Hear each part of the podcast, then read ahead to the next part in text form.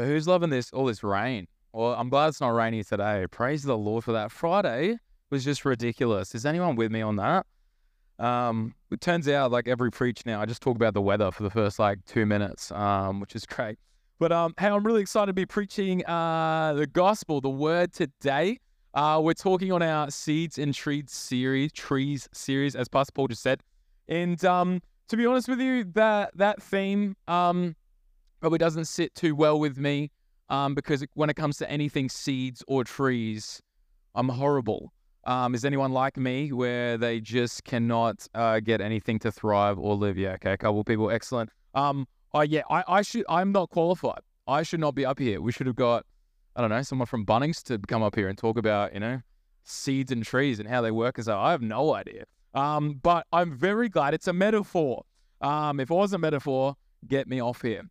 Uh, but I'm excited to talk about it. I'm pretty sure, actually, you know, being honest for a second, my, my brother-in-law hooked myself and Johanna up with some um, with some plants, um, not too long ago, um, and they're ones that aren't too hard to look after, yet they are no longer with us. Um, that just shows you I'm just not very good at this thing. Thank the Lord, it's a metaphor.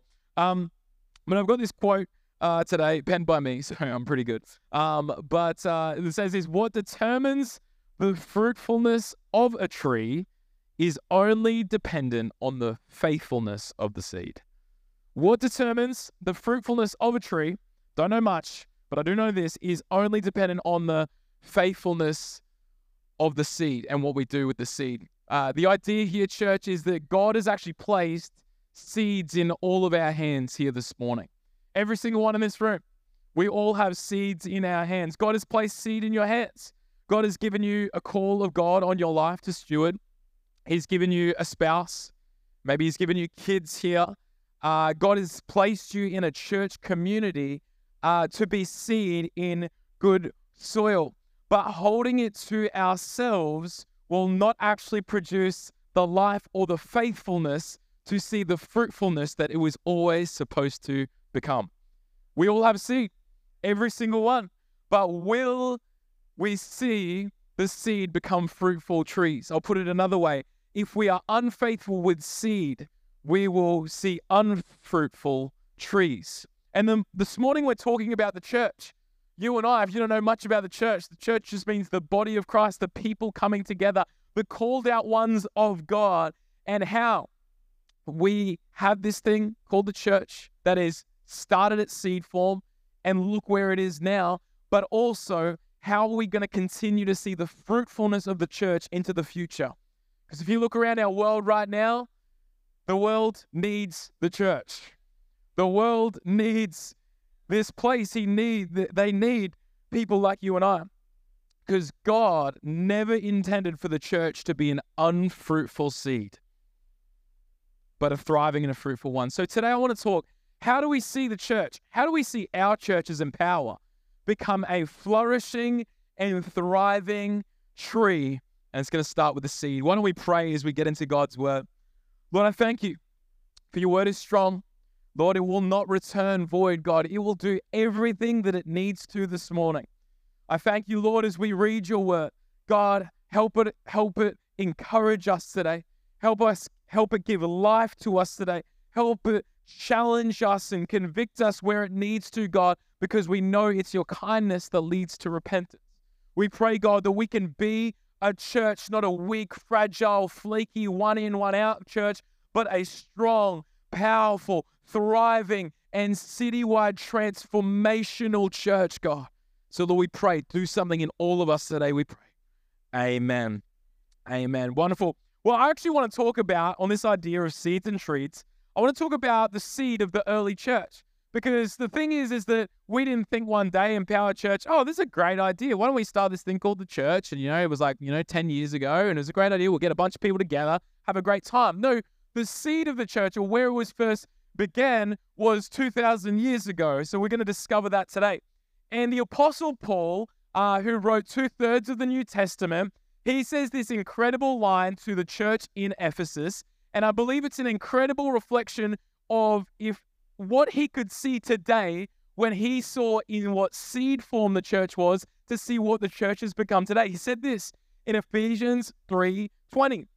He said, "Now to him, who's Jesus, who is able to do immeasurably more than all we ask or imagine according to his power that is at work within us."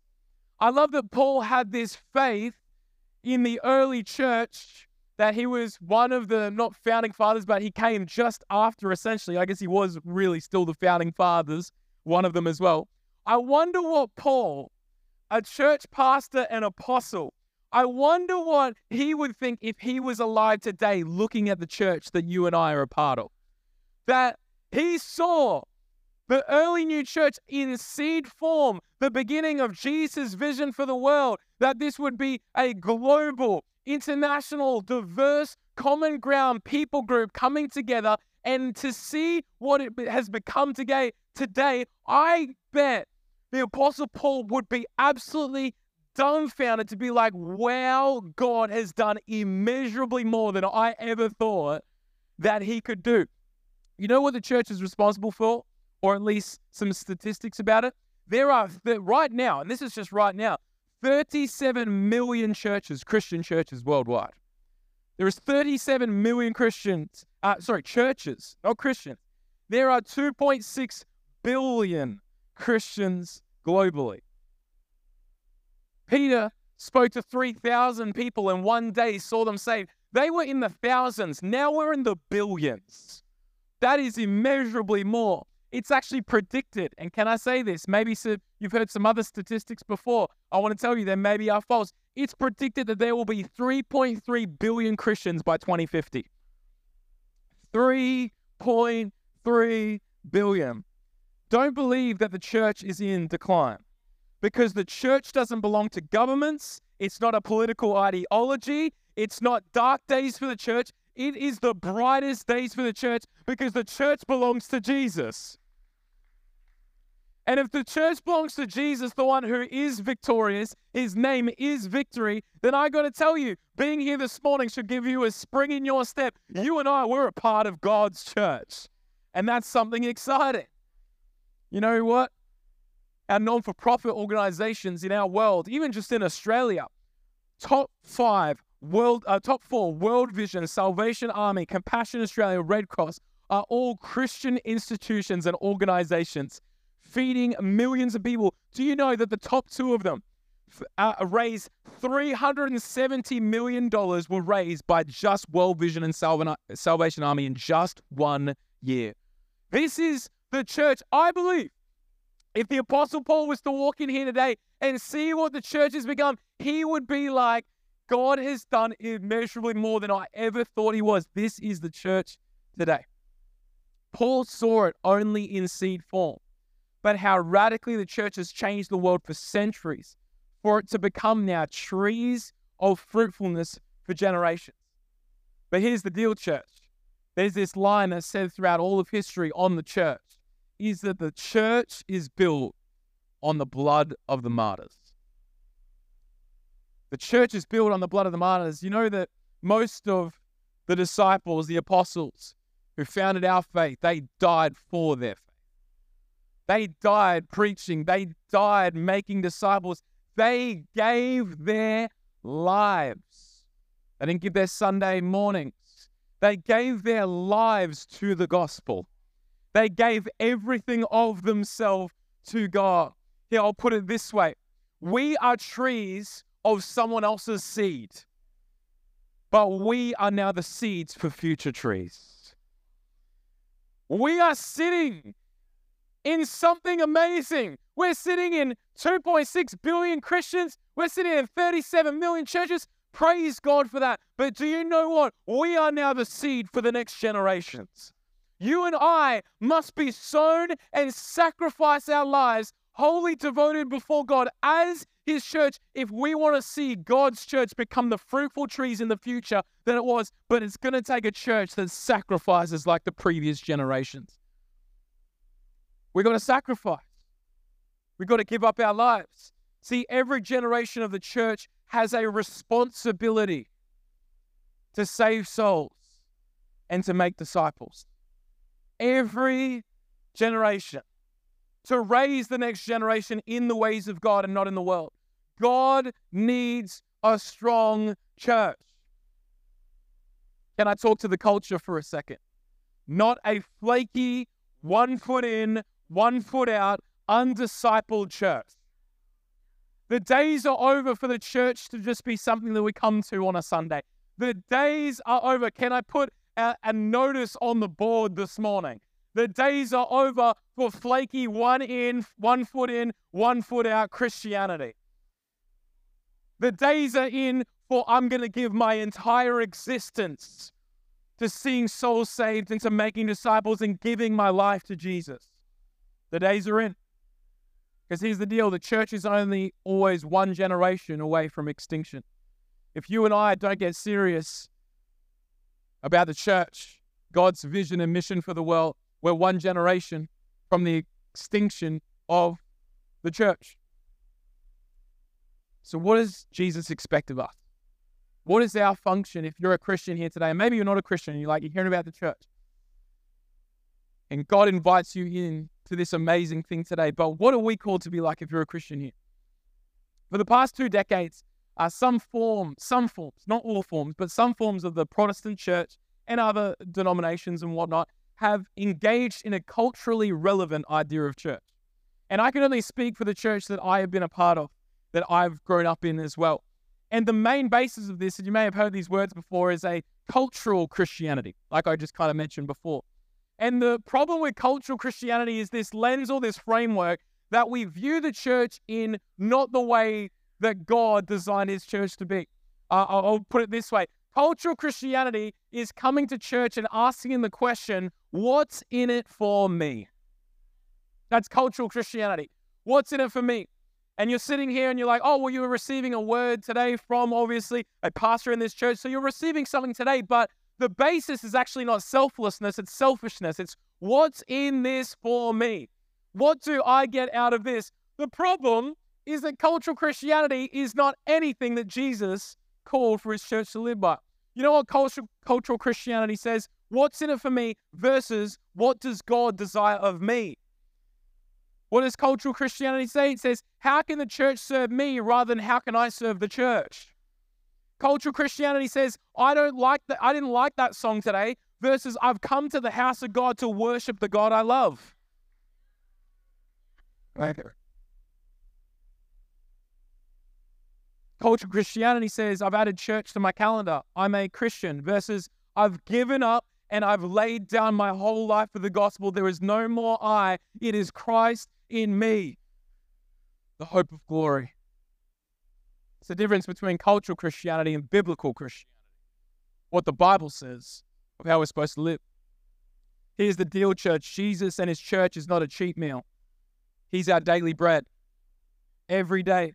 So when we come to church, we must adopt what he wants of us, not what we want of him. Biblical Christianity, I love what the apostle Paul said going off what he said in Ephesians 3:20. He gave us I believe, one of the single greatest analogies of what the church is supposed to be like. And I'll actually get that first slide up. It says, like, me, uh, cultural Christianity, and some of the things that we like to do. Uh, say me, and then a bunch of different other things over there. If you got that on the back of the screen, that would be amazing. I think it's coming up. Maybe. Maybe not. Okay, awesome. Anyway, the Apostle gave us one of the best analogies, and it's being a part of the body. There it is. Culture Christianity. Me, work, church, finances, serving, Jesus, family. It's all we are the center. But Paul gave us the better, the better one. It's being a part of the body. Let's read Ephesians 1:22. Just before we read that verse before, he says this, and God placed all things under his feet, Jesus, and appointed him to be head over everything for the church, which is his body the fullness of him who fills everything in every way. And then I got a bit of scripture in 1 Corinthians 12, 12 to 27. For just as the body is of one and has many members, and all the members of the body, though many, are one body, so it is with Christ. For in one spirit we were all baptized into one body, Jews or Greeks, slaves or free, and we were made to drink of one spirit. For the body does not consist of one member, but of many members. If the foot should say, Because I'm not a hand, I do not belong to the body, that would not make it any less a part of the body. And if the ear should say, Because I am not an eye, I do not belong to the body, that would not make it any less a part of the body. If the whole body were an eye, where would the sense of hearing be? If the whole body were an ear, where would the sense of smell be? But as it is, God arranged the members in the body, each one of them as He chose. If all were a single member, where would the body be? If we were all doing our own thing, where would the body be? As it is, there are many parts, yet one body. The eye cannot say to the hand, I have no need of you, nor again the head to the feet, I have no need of you. On the contrary, the parts of the body that seem to be weaker are indispensable. And on those parts of the body that we think less honorable, we bestow the greatest, the greater honor, and our unpresentable parts are treated with greater modesty, which our more presentable parts do not require. But God has so composed the body, God has, not us, God has given greater honor to the part that lacked it, that there may be no division in the body, but that the members may have the same care for one another. If one member suffers, all suffer together. If one member is honored, all rejoice together. Now you are the body of Christ and individually members of it. Don't really even probably need to say anything more. Paul has said it for us. The Bible tells us, big part. I know that maybe be, I don't know, toying or wrestling with some theologies potentially, but the Bible tells me that we don't add Jesus to our lives, but we are added to his life. He doesn't become our personal savior, we become a part of his church. We are literally added to his body. The church is called the body. In the same way, your left hand isn't going to punch your right arm, it would be disunity right now. You and I and God has given us an analogy for unity's sake that we are called to be the body. Now, I've got a slide of the body here, and I'm going to get it up. This is what it actually looks like to be the body.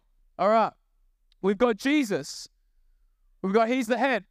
The person next to you, they're probably the heart, something like really, really important. I got some bad news for you, church. You're the kneecap, okay? That's all you get. Hey, maybe you can call up God and ask Him, you know, and be like, hey, do you reckon we could swap? You know, can I be something a little bit more important? Like, I don't know, the organ, the lung, or I don't know, be the eye or something like that. Eyes taken, Jesus has the whole head. So, um, don't worry. If you're feeling bad that you're just a kneecap, don't worry. I'm the big toe, okay? I made it so I've humbled myself, okay? But all of us here, we are a part of the body. The person next to you definitely got a level up than you. Sorry about that. But in the same way, this is what you and I should view church like every single day of our lives, not just on Sundays. We are the body of Christ. Jesus is the eyes. He's the mind. He's the brain. He's the sense of smell. He tells every part of the body where to go. You see, the thing about the body is that the head dictates everything. Right now, my hand is not dictating my brain. My brain is dictating where my hand goes. If I want to do this right now, it's because my mind just did it. Don't film that, please. I hope no one filmed that right there. But it, do it again. No, just kidding. Yeah, I just decided that because my mind decided that, all right? And I'm a little bit crazy. You know this about me already. But it's because the brain, the head, tells everything else where to go. The finger doesn't get to tell. Brain, go here. It's like, oh my gosh, what is going on right now? That doesn't happen. So why are we as fingers and kneecaps and toes trying to tell the head where to go? You and I, as the church, we're called to do what He's telling us. I, I, I really felt to say this today. If you're struggling to hear the voice of God, are you in the body of Christ? Because you will hear from the head when you're a part of the body. You will hear from Christ. You'll hear the word of God spoken every Sunday. You'll hear it in life groups. You'll hear it in serving. You'll hear it these times because you're connected to the body. Think about this for a second. The whole body has blood flowing through it. You know how we're washed in the blood of Christ? It's because we're the part of the body of Christ. You and I have the life of God flowing through our bones. You know how you and I, we have the Holy Spirit individually filled in us. We are temples of the Holy Spirit, but also we are temples of the Holy Spirit as one gathered body together because we're the body of Christ. So God fills the house every Sunday. He fills our lives, but it's only when we're connected to the body.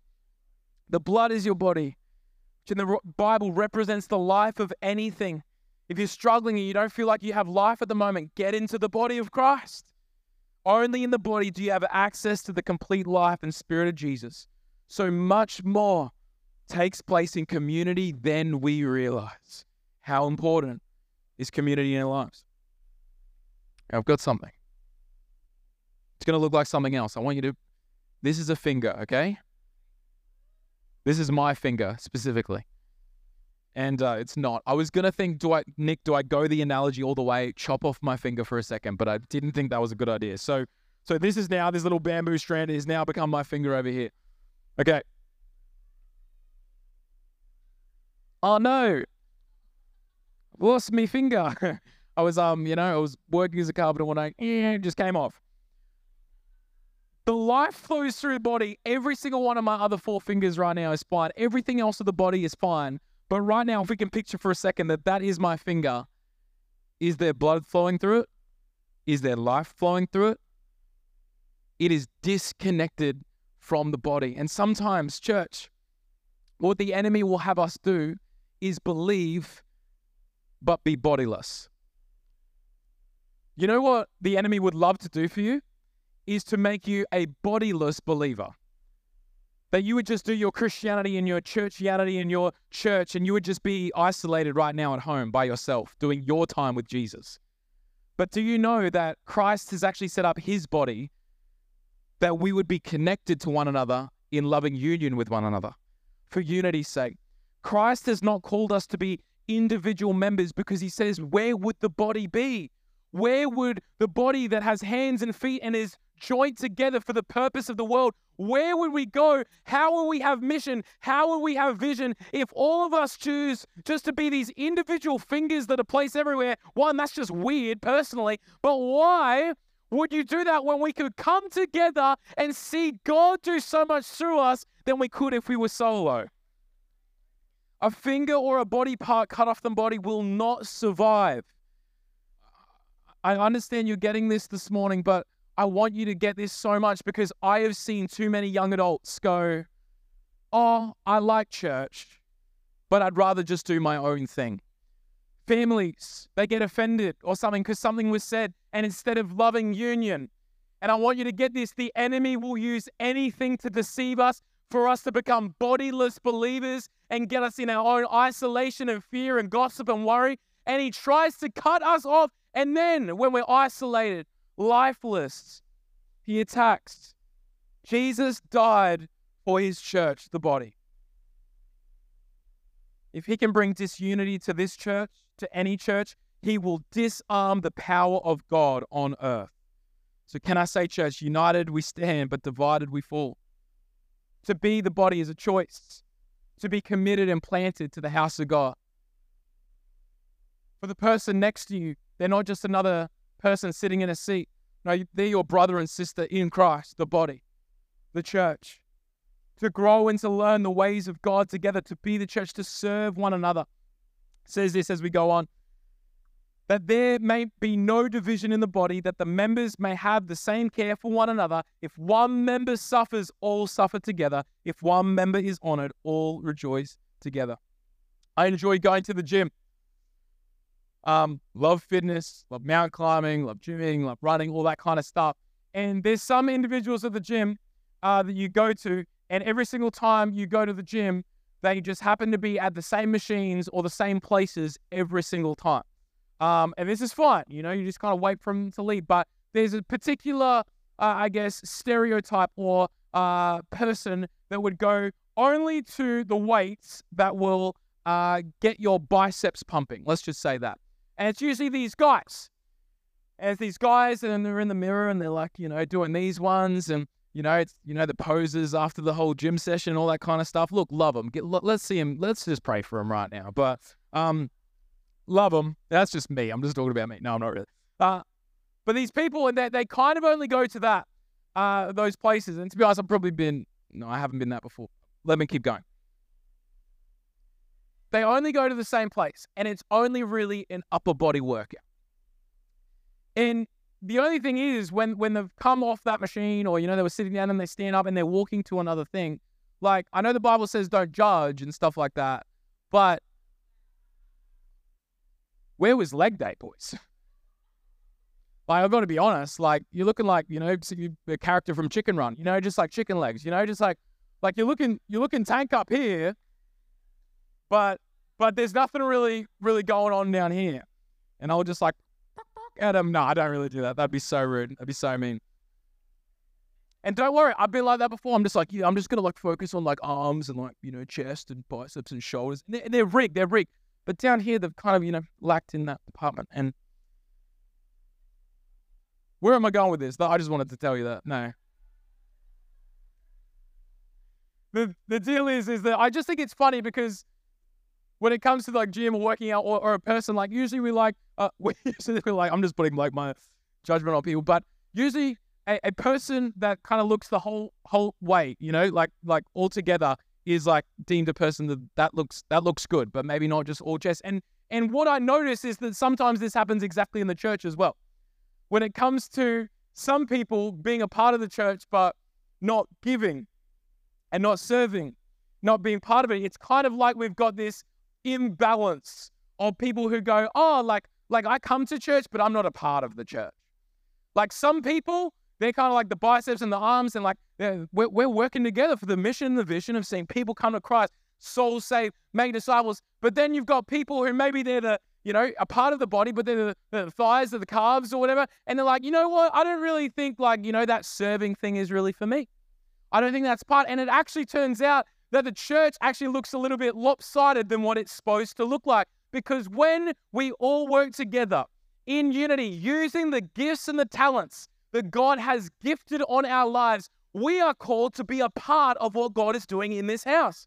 You and I are actually on mission and on vision together. It's not like one person is going absolutely flat out and they're just like, you know, they're living the call of God on their life. And it's like, okay, we've got to serve pass. Jesus said, I wasn't, you know, I, I, I haven't got that conviction yet to serve. No, every person, every joint supplies in this house called Empower, every Paul, uh, every part is called to serve.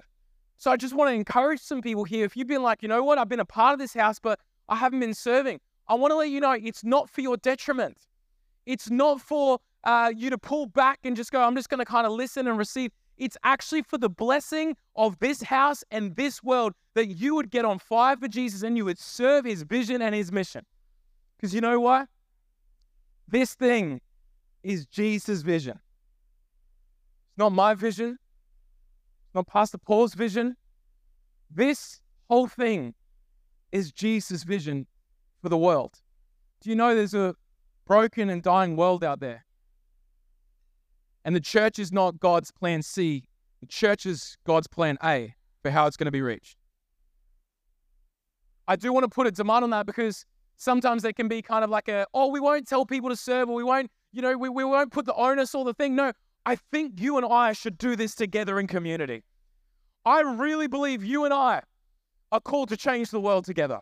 I really believe in Jesus' vision enough that you and I are here to see brokenness become redeemed in our city. I really, really believe that Jesus' vision is outworked through you and I getting on mission and vision together. I actually believe that. So, yeah, I'll put the call out. If you're not serving, hey, get on and sing.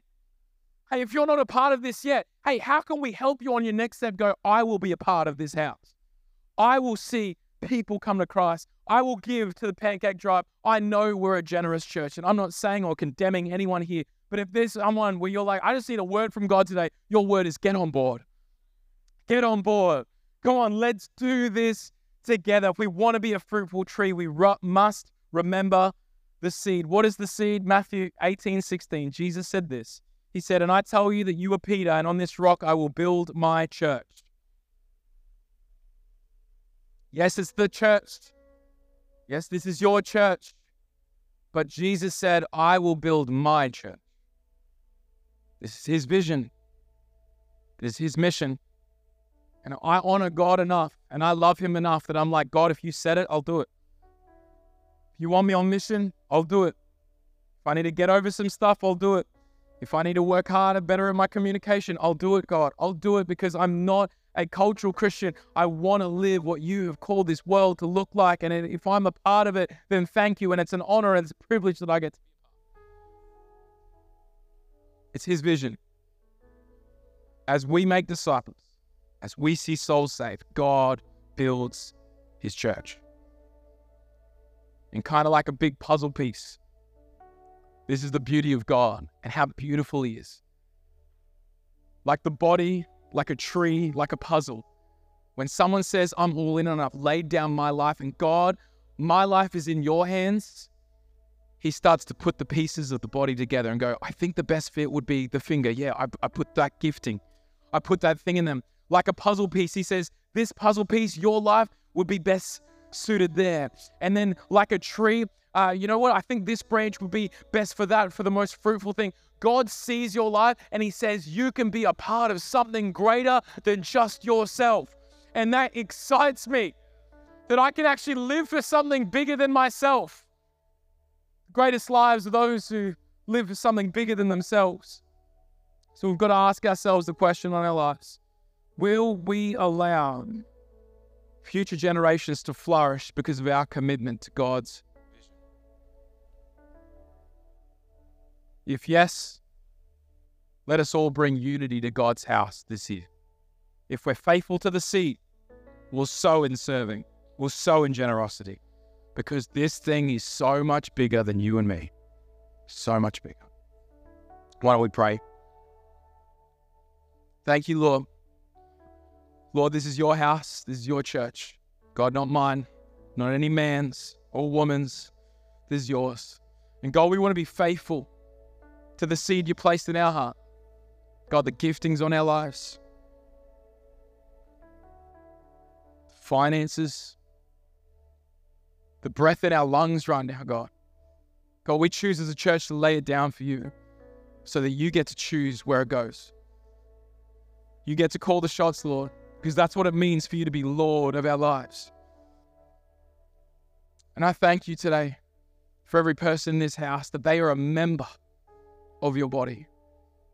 Your blood flows through them, covers them, your spirit fills them. And God, you would grace them every single day to live the call on their lives. God, you're not after a flaky one foot in, one foot out church. You're after a strong church. So, God, let us be that. God, let us give it up. Let us surrender the things that we need to surrender, God, so that we can get more of you in this world. Because, Lord, our world needs it. Our future generations need it. Our schools need it. Our businesses need it. Our friends need it. Family needs it. The broken need it. The dying need it.